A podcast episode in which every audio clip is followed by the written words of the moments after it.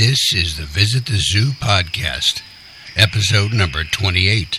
Today we hear about the African crested porcupine, try to guess three mystery animal sounds, animal and zoo news, and a lot more.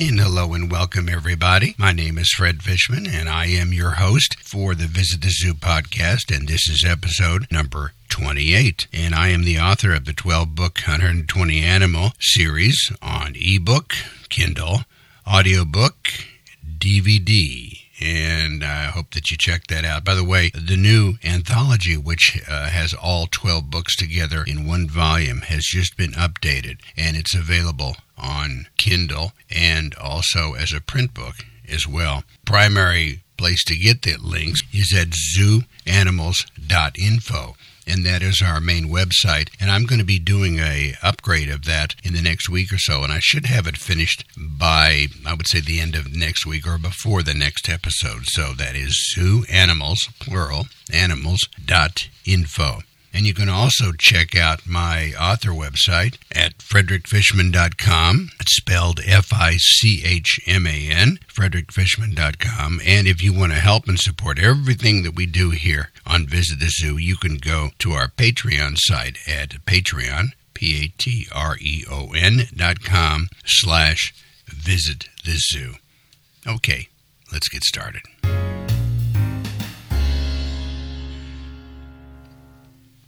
Now, this is our segment, our first segment, which is Zoo News. I usually read stories that are fairly upbeat and fairly positive and fairly constructive, but there are two articles that caught my eye this week that I thought I would present to you. I had a little problem reading through the second one because it's so distressing, but I'll go ahead and I'll just read these two and give you some of my thoughts too. This is first story is from Fox News, and it's titled "Kangaroo Dies After Being Pelted by Bricks from Tourists Trying to See It Hop."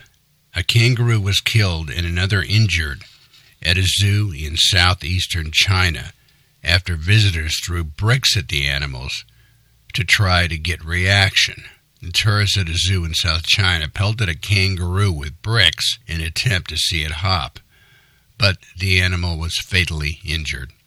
The AFP reported Thursday, citing state television. The marsupial died after a few days after suffering a ruptured kidney, the report said. A few weeks later, another kangaroo in the enclosure was slightly injured in a similar incident. The report said that visitors at the Fuzhou Zoo in Fujian province are known to try and get the kangaroos to hop. The zoo reportedly said it will install cameras and do something to stop that activity. Uh, the report showed the kangaroo with a nearly severed foot being treated for its injuries. It's unclear if anyone was charged after the February the 28th incident. NDTV reported that China has few regulations for its zoos. As an aside, well, you know what? They should get some regulations and put some guards on, on some of these enclosures and arrest some people. All right, back to the story. Uh, NDTV reported that China has few regulations for its zoos and wildlife park and pointed to a June incident where a donkey was dropped into a tiger pit due to unhappy business investors. I'd say there's a problem there at the Fuzhou Zoo in Fujian province, wouldn't you? And this next one is a long story. It's from The Independent, and it was published on the 21st of April 2018. It's a long article. It it's more like an essay than a simple news article, and I I read through it. I had a difficulty read, reading through it, but I'm not going to read you the whole thing. I'll just give you the highlights of it. When Audrey Gaffney first read about Raju, an elephant kept in chains with spikes embedded in his ankles, she couldn't stop the tears pouring down her face. In fact, I cried again and again. I found over the next few days I couldn't get this story out of my head. I couldn't stop thinking about Raju. And uh, as an aside, as I read this story, I think you'll probably feel the, the same way. She went on to say, I couldn't believe the cruelty of my race. The young elephant had been snatched from his family, she explains. His mother either would have been killed or spent weeks searching and crying for him.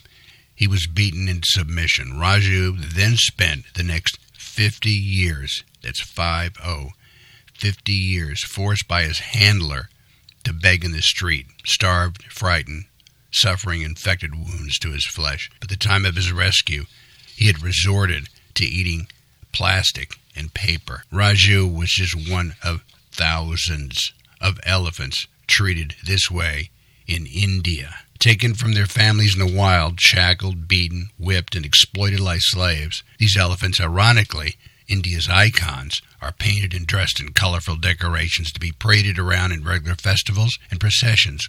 They are the world's forgotten elephant victims. They're fed the wrong diets, and their nourishment is terrible. Malnourished and deprived of medical care, captive individuals of endangered species rarely survive this unrelenting neglect and torture for a natural lifespan. The mortality rate in Kerala, which is a state in southern India, is shocking. 58 died in 27 months already, just in 2018.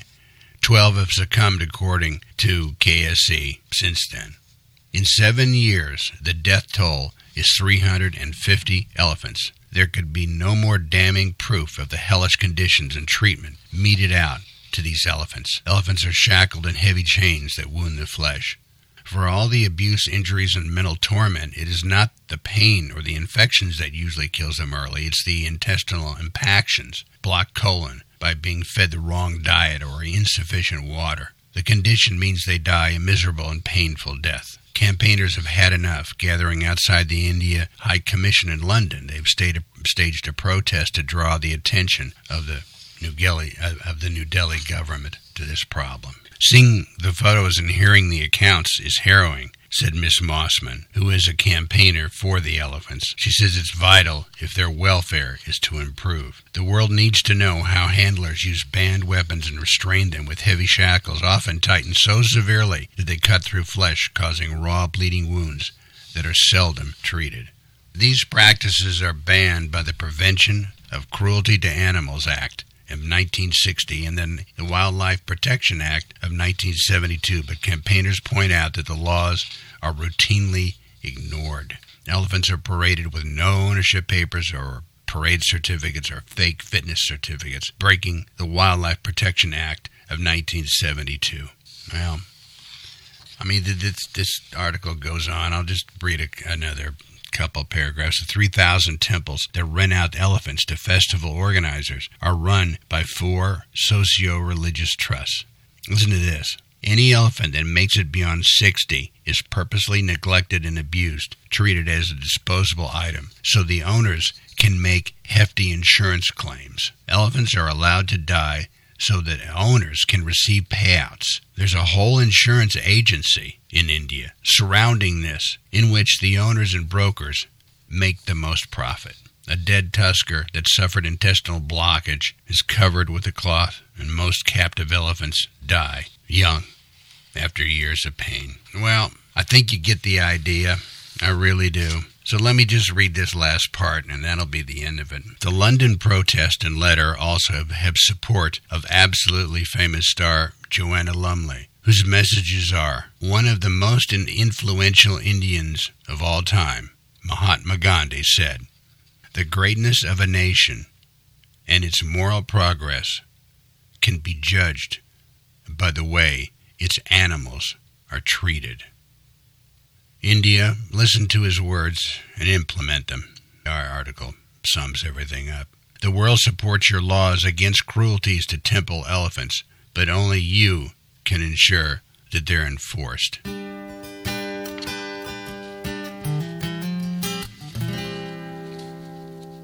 Let's cleanse our palate now with our next segment of Visit the Zoo, where I present three animal sounds and you try and guess what they are. So let's play now for you the first animal sound.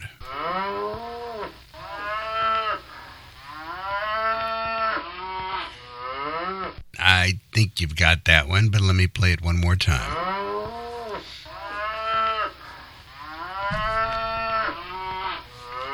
All right, here is Animal Sound, Mystery Animal Sound number two.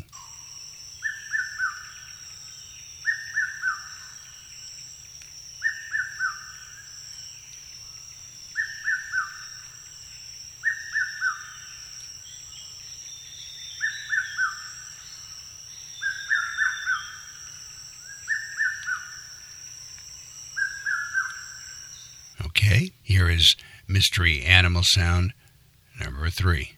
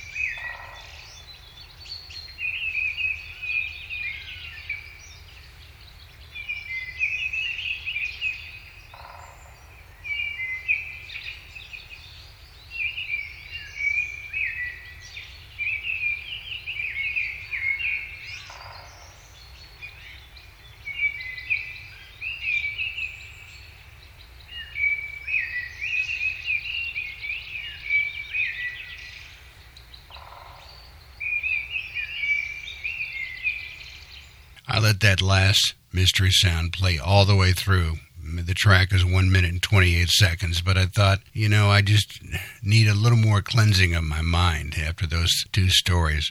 And those are our three animal sounds for today. And later on in the episode, I'll tell you about who these animals are.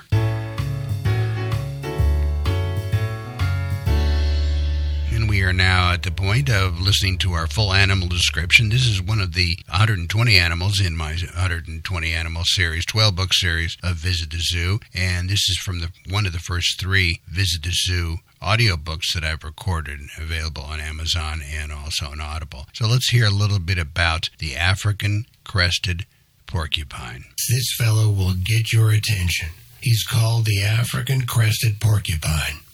He is not a creature that you would want to bump into in the middle of the night. They are nocturnal creatures, which means they are most active at night. Those long, scary, pointy things are called quills, and this porcupine is covered with them. When threatened, the porcupine will rattle those quills, hiss, and stomp his feet. He then will look back directly at his attacker. And if contact is made, look out. Someone or something will get stuck with a quill or have one lodged into flesh. The crested porcupine lives mainly in northern Africa and in every European country around the Mediterranean Sea, but mostly in Italy. Their favorite foods are roots, bulbs, but they don't turn back a juicy insect if they can get their teeth around one. They are about 24 to 33 inches long and live in monogamous family groups, one male and one female. They are terrestrial and they do not try to climb trees at all. But if you see one coming your way, climbing the nearest tree would not be a bad idea for you. Okay, and that is a very ugly looking animal that I don't think anything gets near. That's the African crested porcupine. Okay, let's go back to our three animal sounds and let's see if you guessed what these animals were. Let's go to the first one.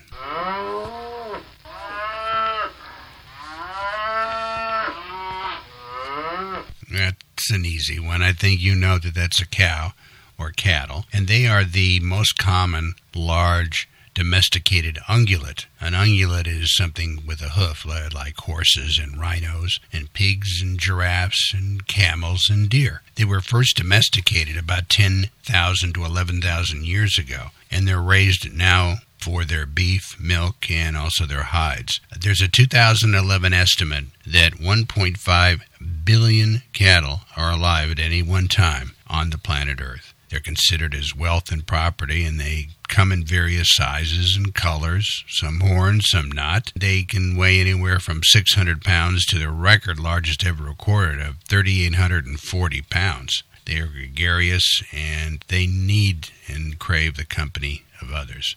They graze on grasslands, and in the Hindu religion, they are venerated and protected. Here is our next mystery animal sound. Let me see if you guess that. If you're a birder, maybe.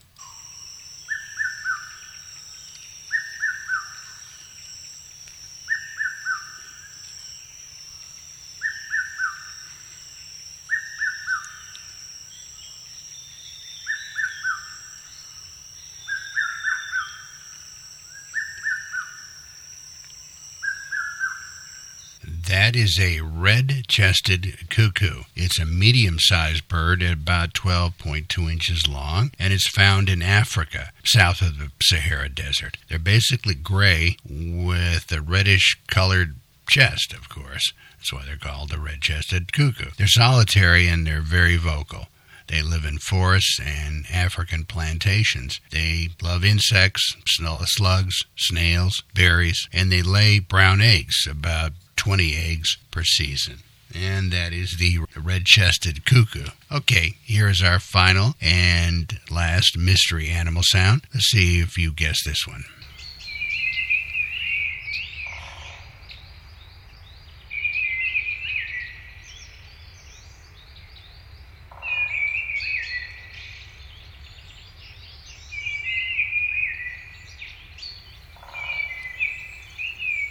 All right, I didn't let it play through all the the way through like I did the first time. Uh, you may have heard that tapping sound. That was a woodpecker in the background, but the bird that you heard up front is the missel thrush. And it's the most common bird in Europe and is found throughout Europe, also in Asia, and also North America. Now, some groups are year round residents, especially in Eastern Europe, but in Western Europe and in Asia, they do migrate. Their colors are pale brown and yellow with black spots, and they have a gray and white throat. They have round heads and long pointed wings. They're found in the woods and parks and hedges. They eat insects, but they prefer holly and mistletoe plants. Wintertime, they guard those mistletoe plants ferociously. They measure about 11 to 12 inches long, and they have an 18 inch wingspan. Their average weight is 4.6 ounces. And they are mostly found in pairs, and they're monogamous throughout the year. And that is the missel thrush and the three mystery animal sounds for today.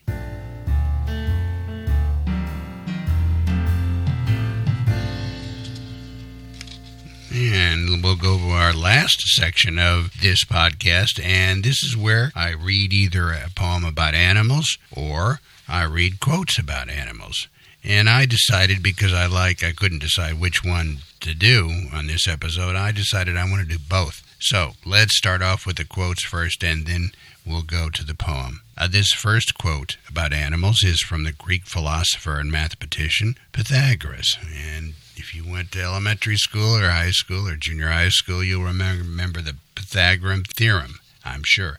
Animals share with us the privilege of having a soul. Okay, I think I agree, Mr. Pythagoras. By the way, he was a Greek philosopher and he lived from 570 to 495 BC. This next quote is from A.D. Williams. I couldn't find anything about him, so but I'll read his quote anyhow. When I look into the eyes of an animal, I do not see an animal. I see a living being. I see a friend. I feel a soul.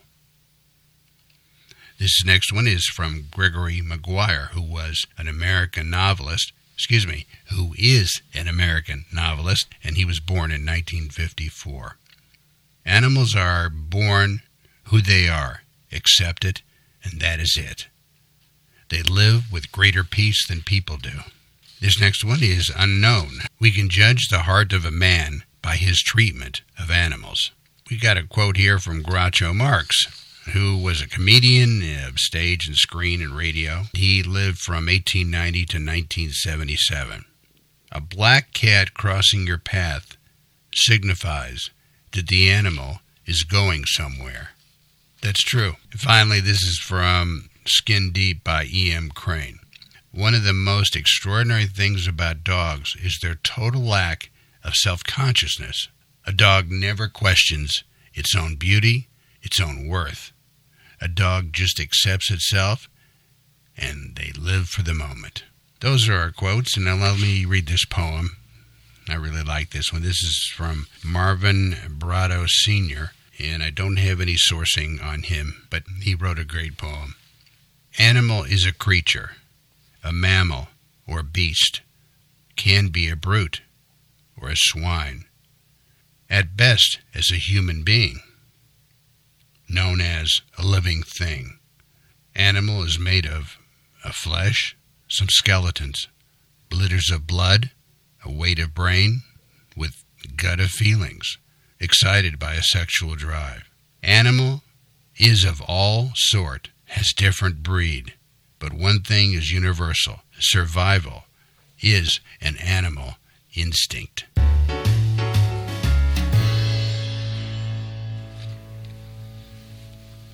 Well, that is our Visit the Zoo podcast for today, and I want to thank you very much for joining me. I hope that you will check out that latest updated edition of the anthology of all 12 books in the Visit the Zoo series. That that volume, by the way, runs 349 pages, so it's a it's a hefty book for sure, and it's on Amazon either in print or on Kindle. And you get the links to that book and all the individual books at Zoo Animals it's plural, zooanimals.info. And like I said earlier at the top of the podcast, the update is coming probably within a week. My main author website is frederickfichman.com and that's spelled F-I-C-H-M-A-N. And if you want to help and support all the things that we do here at Visit the Zoo, you can visit patreon.com slash visit the zoo. Patreon spelled P-A-T-R-E-O-N dot com slash visit the zoo. So thank you once again for joining me.